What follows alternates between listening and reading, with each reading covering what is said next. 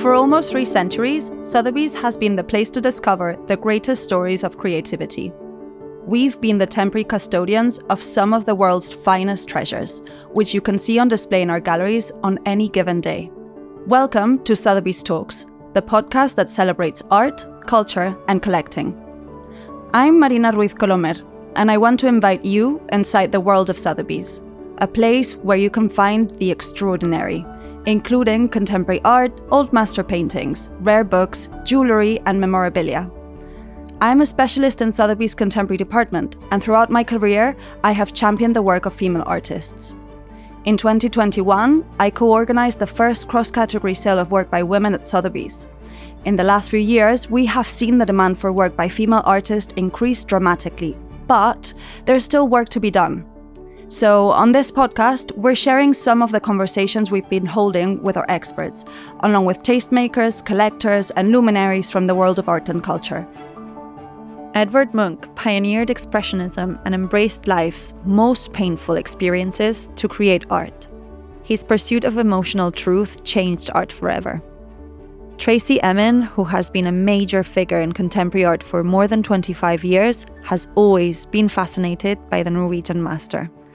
In this episode, originally recorded at Sotheby's in London, Emin sat down with Sotheby's Simon Shaw to talk about the role of women in Munch's work and to explore why his paintings still have such a compelling hold on us today.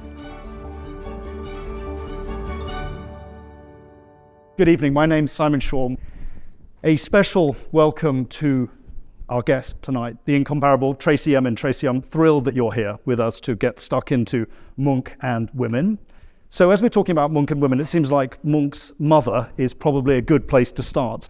That's the beginning. Munch loses his mother at the age of five. He nearly dies as well as a, a child. His sister, Sophia, who he's very close to, he loses at the age of 14. So, from, from the outset, there's a kind of connection between love and loss and a, an abandonment that he grows up with.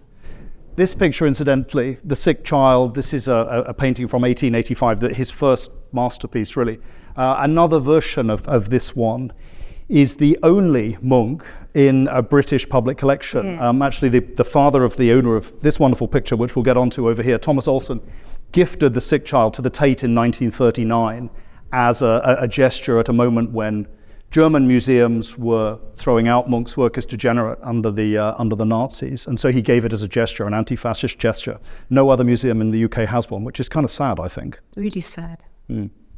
So let's all encourage uh, Munch's profile, I think, here and, and, elsewhere. So this is the sick child. Um, and this kind of sets Munch off on a course that early on in his career, he decides he's going to be painting emotion. He's going to be painting feeling rather than what things look like. And he, he comes up with this manifesto early on where he says enough pictures of, of interiors with people sitting and reading and knitting.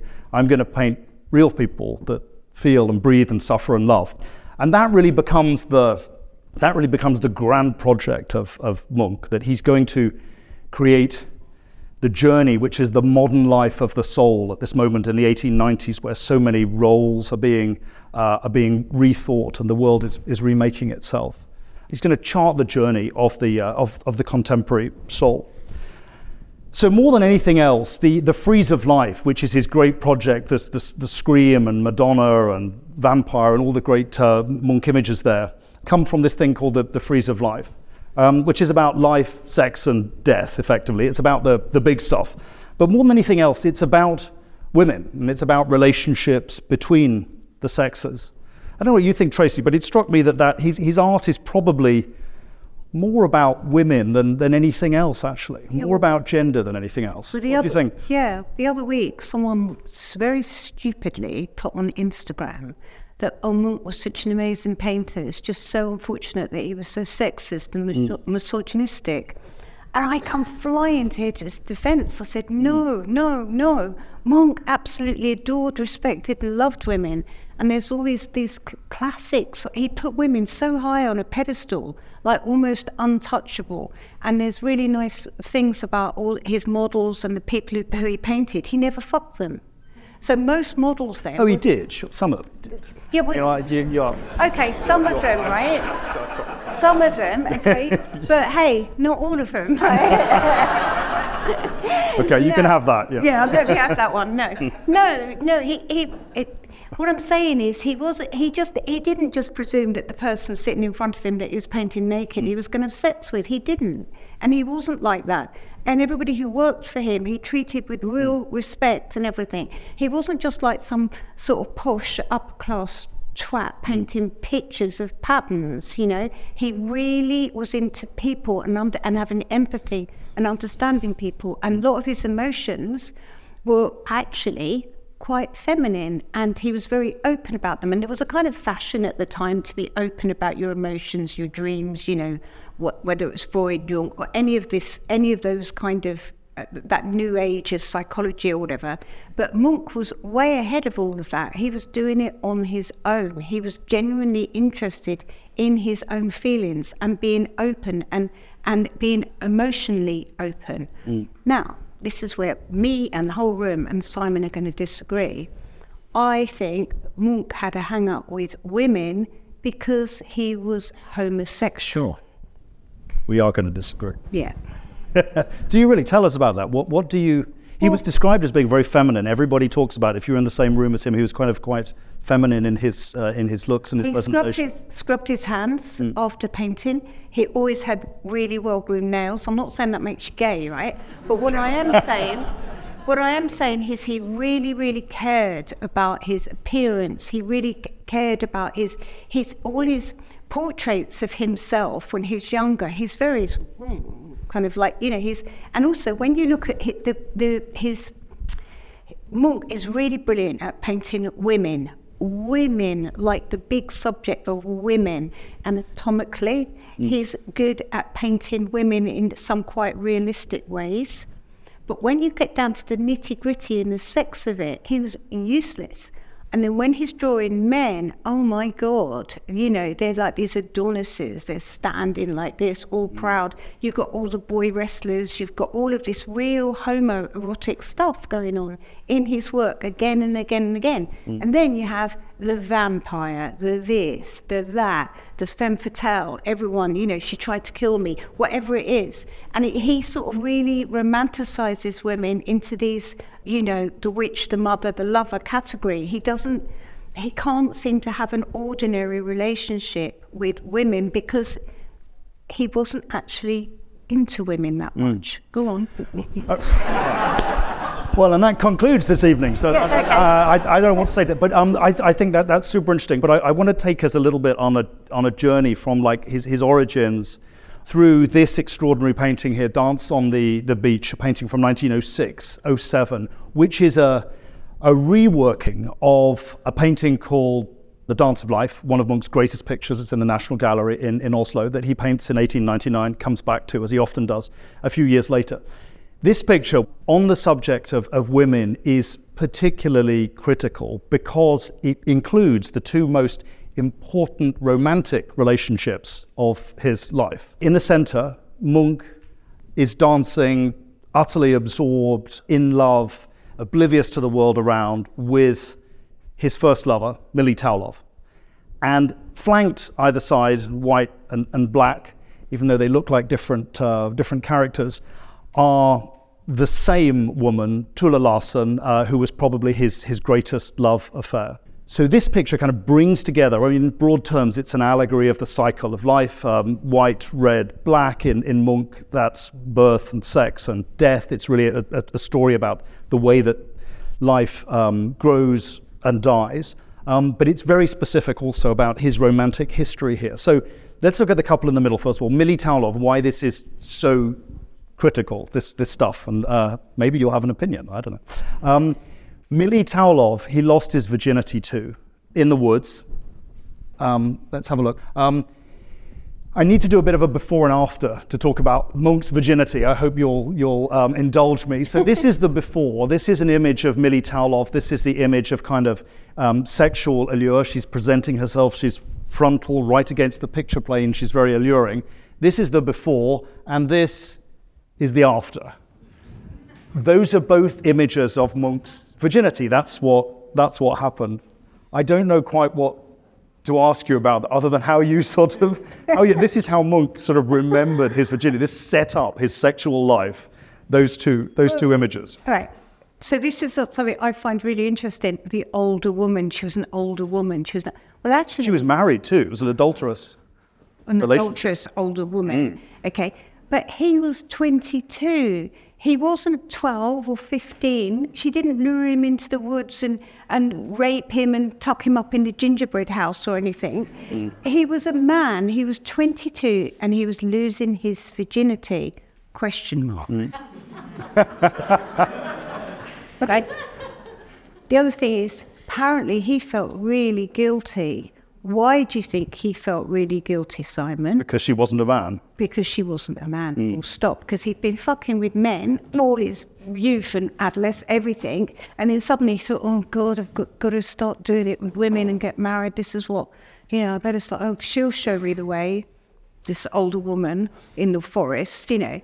And look what she did to him, this femme fatale. It looks like they had a different experience. Yeah, it? totally. Yeah, it's like, you know, um, and why did he feel so guilty? Why was it so bad? Or let's just say it's all true and he was a virgin and he was 22.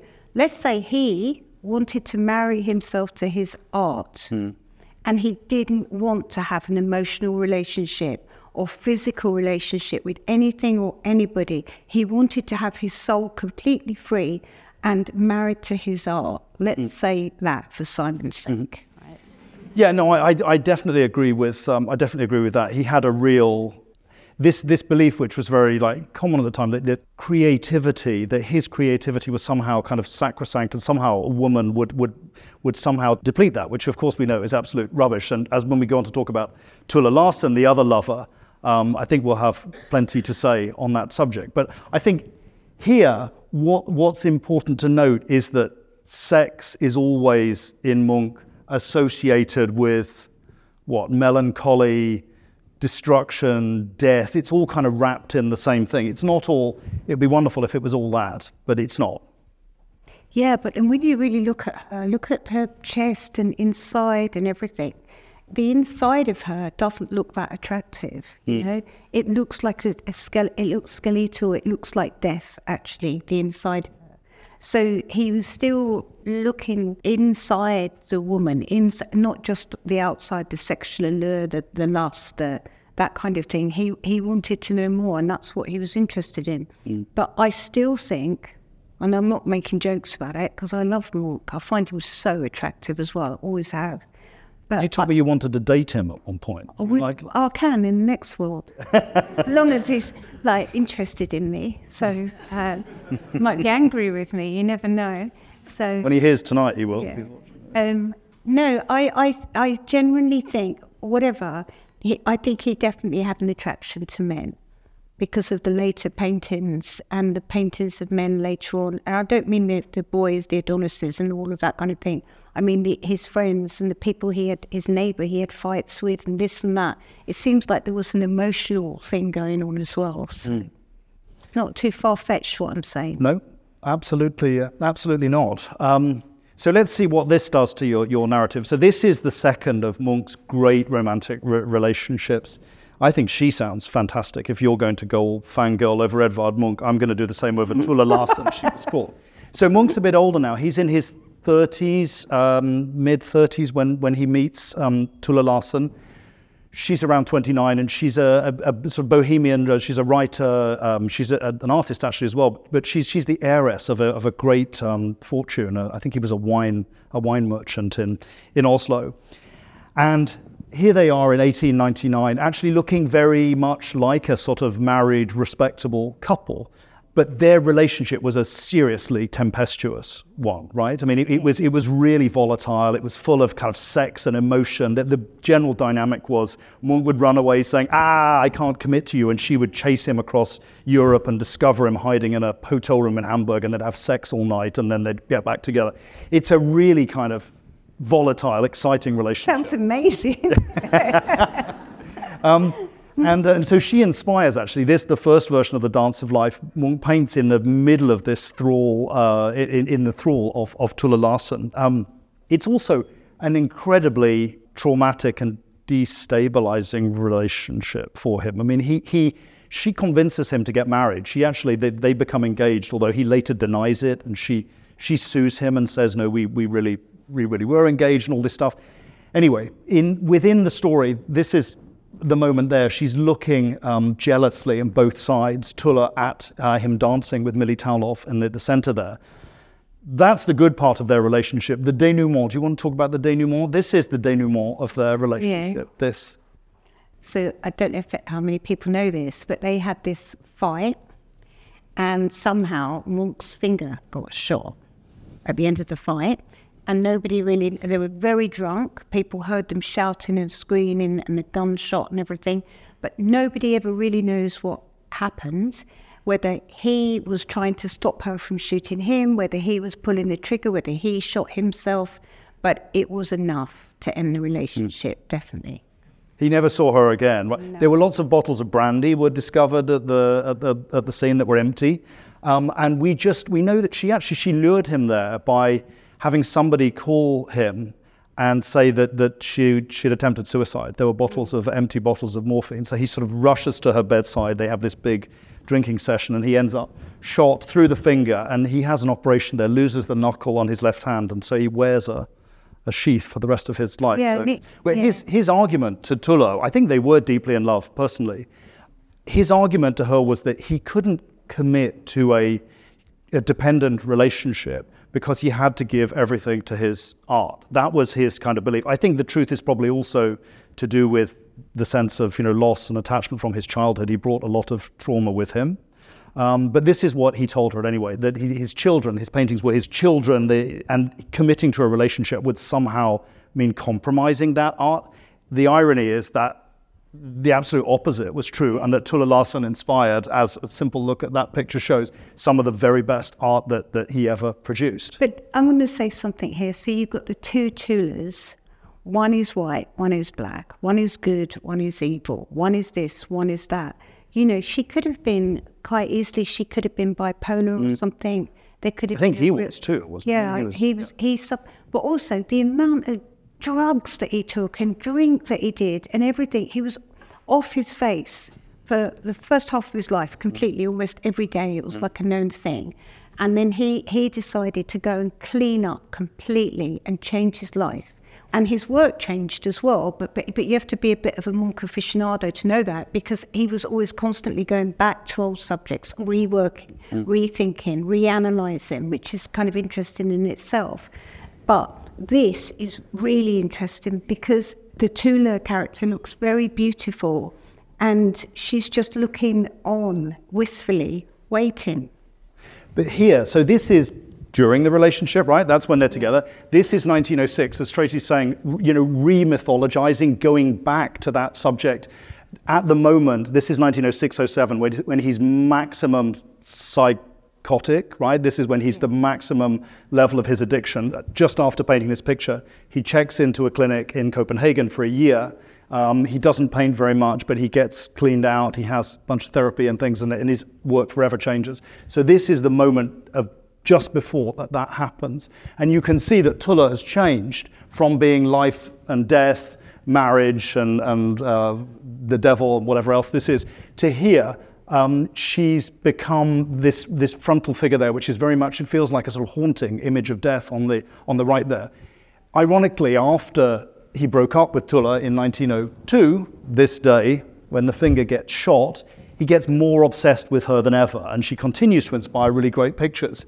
This is one that uh, I've always found this really powerful. This is a portrait from 1905, split up with her three years ago. His finger's just about mended, and he saws the painting in half. The reason there's a black line down the middle is Munch sawed that in half. In the Munch Museum, you can see it. But yeah. what do you make of this one? Like he's re. Yeah, this is the jealousy yeah. series, isn't it? It's like the green, the jealousy. You know, well, she looks old and unhappy, and he looks angry, and it's also about jealousy. I'm going to lead on from, from this to this, this image, is, yeah. Which is a couple of years later. This is 1907. Munch going back again over the relationship with Tulla and casting the relationship between the two of them in the light of David's great French revolutionary picture, The Death of Marat, the, uh, of the, of the revolutionary remartyr there. And what he's done is painted, you can see Tulla there and all her red-headed glory, and she's killed him. He's lying dead on the bed, and there's, there's lots of blood. Actually, I'm, can I just give a slight digression here? Because one thing that Munch is never given credit for is his great sense of humor. Mm. It's a very funny, kind of sardonic, dark humor. You know what he said about this picture? He wrote to Cassirer, his dealer in Berlin, and said, I painted a really great still life of fruit today, oranges oranges and apples, and um, it's as good as anything that Cezanne could have done. But I tell you what, the only difference is mine has a murderess and her bleeding victim behind it. Yeah, because well, Classic it, I don't want to deviate, but Munch was really looking at everything that was happening in France mm. with a sort of little bit of kind of envy and paying attention to what was going on everywhere in Europe. Mm. Was, and also, Munch was one of the first people in Norway to have a telephone. He was a real technology buff, right? He had everything, the latest. Yeah. The latest of everything. First person to have a Ford motor car, mm. first person to have this, the first person to have that. He loved technology. So this idea about Munch being this sort of woolly, wild person running across, you know, fields or whatever, mm. is not, I mean, fur and stuff is not true. He had the best tailor-made suits. He had really beautiful shoes. He had, he had the best of everything and he was incredibly yeah like into into every kind of technology the latest camera and paint mm. the latest colors of tubes of paint. And and like if you look at the colors in this it's, it's now even it's so vibrant and so alive. You know he used lots of Day-Glo colors he used lime green he used shocking pinks everything. Nobody was using those colors then. Nobody at all so he was really advanced and always thinking, like, pushing himself. And that, that, that's so true. And it's, it's this idea that um, Munch doesn't really get the credit for the importance that he has in the, within the, the history of modern art. I mean, there's, there's no Fauvism, there's no Matisse without Munch, there's no German Expressionism, uh, the, the Blaue Reiter and yeah. Brücke, there's no Vienna and Schiele and all, like all of these, Munch was in tremendously influential in so many ways that perhaps we don't see today for one very important reason, which is that most of the Munchs are in Norway. And and Munch had his he's a gentle soul within terms of art. He wasn't an aggressive macho bully at all. And also, it's like with Picasso. I'm going to get really in trouble for saying this. I love Picasso, I love his work, but I had this argument with these people. I said, it's not hard to get ahead if you treat half the world like shit, i.e., women. So, and I know Picasso loved women, he loved the women he was with, and he had great love affairs and everything. But as on the whole, Picasso moved women like this throughout his life. Munch didn't do that. Munch treated women with a lot of respect and a lot of equality in lots of ways. So around 1900, uh, I'm sure many of us know there's, there's a lot of rethinking of ideas of gender and you know new models of femininity and, and, and masculinity at that time that Munch very much plays with. Um, I think the idea of the, the, the decadent man, the sort of the emasculated figure who the relentless female figure, the, the harpy, the virago, the, the vampire, the Lilith, La Belle Dame sans merci, all of these kind of 1890s symbolist literary things he plays with. And I like this one in particular, the vampire, which he comes back and back to this, this composition, because it seems to encode like you're saying about women, the ambiguity there. I don't know what you see. Well, let me ask you, what do you see in this picture? What's going on there? What I see that's going on is not what was supposed to be going on. I see this as somebody cradling and protecting. I don't see someone sucking into someone's neck and sucking a load of blood out. I see something completely different. Well, and that and that's actually what Munch lays in life. He actually he, he agreed. He did. It was painted as a tender embrace between a loving couple. But friends of his saw it and said, "That's amazing. She's sucking the blood out of his neck, and the blood, her hair is running like blood streaming over his head." It's a vampire, and Munch being Munch, who was a great self-publicist, and what another thing he doesn't get credit for, incredible sense of his own self-image and marketing. He said, "You know what? That's pretty cool. Vampire. Okay, let's call yeah, it vampire." Because vampires were really trendy right, exactly. then. You know, yeah, it was like yeah. the idea of Dracula, the vampire, everything. You know, it, it was like really fashionable. Mm. So a Munch loved new, trendy, fashionable mm. things. Mm. So, but it, it, it, it comes back to that sense of like you know paradox and duality and and ambiguity that's at the very heart of, of Munch that it's both. You know, life is birth and sex and death. It's all those things. It's happiness and, and it's sadness. It's a kind of really complex. And when, oh, years ago, like, I know, 25 years, 30 years ago, I used to have this little old laundrette on Waterloo Road, and it used to be the Tracey Emin Museum, the perfect place to grow. And I used to just work there, and it was like my studio bite. People could come and talk to me, whatever. And one day I had a knock on the door, and there was this really nice man, and he said he wanted to know why I thought Munch was homosexual. So I said, no, I gave him all these reasons, and he said, well, there is some truth there, but it isn't that he was homosexual, but the woman he was in love with was a lesbian, and she was my grandmother. And then he proceeded, and he said that he was twins. They were twins, him and his sister, and told me this whole story with lots of facts, lots of information, everything. And then he went away, and I never saw him again. So you didn't get his number. No, I didn't. No, nothing. Well, I think I probably did at the time. We're talking about 30 years ago. But um, and then this was the other thing in Oslo when I kept saying to people, "Yeah, but Munch had children." Everyone goes, "No, Munch never had children. Never had children. Never had children." So I think there was some. There is some things about Munch that we still don't know, hmm. and it's kind of it's all of these things that cross over are kind of interesting, and also I wanted to say this the idea of going to Hamburg and being chased across Europe and then having sex. Yeah, for 48 hours. In Hamburg? Can In? Hamburg, yeah. Yeah. yeah. but in, in, in 1902, even if, if you did that now, it would be quite shocking. Do you know what I mean? They were really promiscuously open and driven and didn't care. Tulla Larsen didn't care about losing her virginity and someone else might not want her or whatever. She mm. come from a really rich, posh family, but she didn't, she didn't care what anyone thought of her. He didn't care. There was this kind of decadence and openness of, of was kind of really, sort of really freeing for mm. that time. It was kind of shocking. Well, and in particular in, in Scandinavia, I mean, the, the Nordic countries where kind of dawning feminism was Yeah. was women get the vote in, in Norway in 1913. It's one of the first countries to get there. But at this, the time, the 1890s, the early early 20th century, there's a there's a whole lot of discourse about you know gender equality and women's rights and so on, and very much within the cultural elite that Munch is is, is part of. And so that's what I wanted to go on to. Actually, that's a neat segue because I think while it's true that Munch is very much playing with these stereotypes and archetypes of vampires and harpies and what have you. He paints real women as well as woman. This this kind of the concept, the abstract concept of woman, which is something the male imagination created. All of those vampires and things, they're male products of the imagination.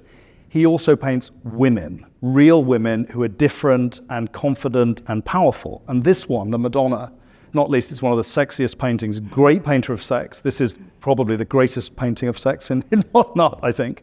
But I think it shows a sexually confident, liberated, strong woman rather than a hmm. stereotype. Yeah, definitely. As a real woman, she's really sexy. She looks really good, but it's not it's not belittling her in any way. Hmm. It's actually showing her strengths and her beauty. So and that's what I was saying about how Munch was not he was not sexist, he was not misogynistic. He didn't treat women badly. He treated there was no little women in his work anywhere. There were big women, strong women. Even the girls were strong. Even the girls were on a journey. Even the girls knew something that other people didn't, mm. you know, like three girls on a bridge or whatever. There's always this this strength behind it. Mm. and they're real. You know, he painted. Yes, he could be guilty of painting a stereotype, but he painted colleagues and family members and friends and lovers and all sorts of different. The, the women are not kind of boxed into roles. It feels like with them, they're they're looked at as as individuals. Yeah, and even when he did all his portraits of all the wealthy people and all the industrialists, and it wasn't just all these big men with cigars going, you know, with, with troubadours on. He painted all these, you know, strong women, women of culture, women of, who had, a lot of gravitas, and and he treated women the same way as he treated men. Hmm. So, so you connected when you were at Maidstone. You, you you connected with Munch really early on, and you identified with him. What was it in Munch that inspired your own practice? Has done over the years. It was so brilliant with Munch. I've always had this weird thing of being lonely or feeling, believe it or not, on, somehow on the outside. And when I went to Maidstone College of Art, I got in by a fluke. I had I didn't have any A levels or O levels or foundation, nothing. I just got I got in on purely on my work. And when I got there, it was a shock for me because everybody was so different. And my love of Munch helped me in my first year so much because it was like I had a friend. Every single book on Munch that I had and every image I looked at spoke to me. And he was like humanizing everything, everything to do with art. So when I was at Maidstone, I left school at 13, by the way. So when I was at Maidstone, everything was seemed like over intellectualized for me, and it was hard for me to grasp, and I had no knowledge of art history or anything.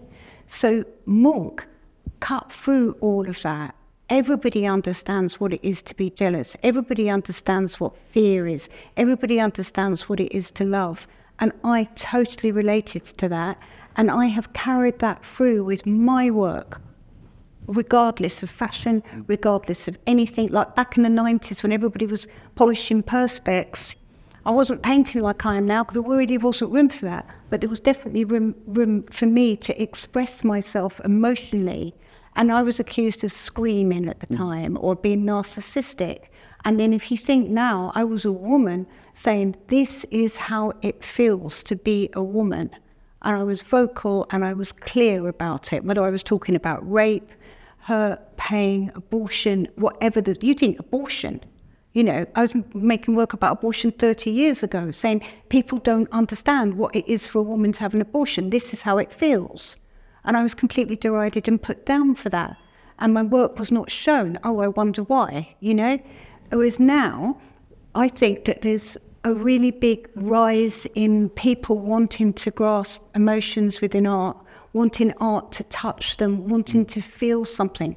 We're heading so fast into the age of determinism in the worst possible way that we possibly can. That emotions and feelings are so, they're so important that we have to keep them and we have to look after them and we have to express them and not be afraid about it. Now is the time for Munch Munch is rearing up and he is coming and coming and coming. Now is his moment because people can relate to it and people go, yeah, he, he was jealous or he loved or he hated or he feared. It's okay to have those emotions. Mm. So and well, I mean, you, he like like you was was criticised for overexposing, for for over over sharing, but but for him, I think the the, the painting it was certainly cathartic for himself to really, you know, dig into to his emotions and try and try and understand what was happening. But he also talked about how he wanted his art to be therapeutic for other people. I think that's the point, is that it makes people feel less alone, yeah. that these things have been felt before, these very difficult, very emotional subjects. We all live that and we need to be openly able to express yeah i was on the i was on the news at 10 or whatever and there was a section of women and we, we were discussing something to do with women. And at the end of it, they were talking about the fact that we have to pay tax on sanitary products and everything. And my last words were, well, we all bleed. And the next day, across all the newspapers, it says, Tracey and it says, we all bleed. We all bleed. But Munch bled openly. I bleed openly and someone has to do it, it's like a vortex, like a voice, like an expression. Because otherwise, if we don't, society just all gets fucked up and bunged up. And then we have the worst things happening ever. If everyone, all of us, could just relieve our emotion and bleed a little bit more, the world would be a much kinder, safer, gentler place because we'd be able to express. And, and like this, you know, people feel like this. It's okay to feel like this. And that is the purpose for me of what art does and, and what it did for Munch and why I relate to him. And I'm not ashamed of it. Whereas I think there's certain aspects of art history or periods of history where you were supposed to be kind of cooler than cool, but I'm not cool. Munch wasn't cool. Are. Oh, he was. Yeah, he was. Yeah. No, but I mean, he didn't go. He didn't try to hide anything. He didn't try to. He was cool and hot. Yeah. It's like both, really, uh, both, yeah, both, really and gay. Yeah, yeah and gay. So yeah. No, he served everyone. He was. Munch just said, "I love you all." Yeah. But I love what you just said, and it reminds me that Munch said in a very pithy way a, a beautiful summary of what you just said, where he said, "Art is our life's blood." Right, literally, these paintings are they're bled out of him. Right, that he he uses that putting himself out there in an incredibly kind of vulnerable way. I think we can learn a lot from. Tracey, we can talk for hours, I'm sure, but Tracey Emin, thank you very much Thank you so indeed. It's been a much. great pleasure. This was Sotheby's Talks Season 1. Thank you for joining us. To step further into the world of Sotheby's, you can visit any of our galleries around the world. They're open to the public. For more information, visit sotheby's.com. And don't forget to follow the show on Apple Podcasts, Spotify, or wherever you get your podcasts. Season 1, which features conversations with guests including Marina Abramovic, Mary McCartney, Tracey Emin, Paloma Picasso, and Julianne Moore, is now live.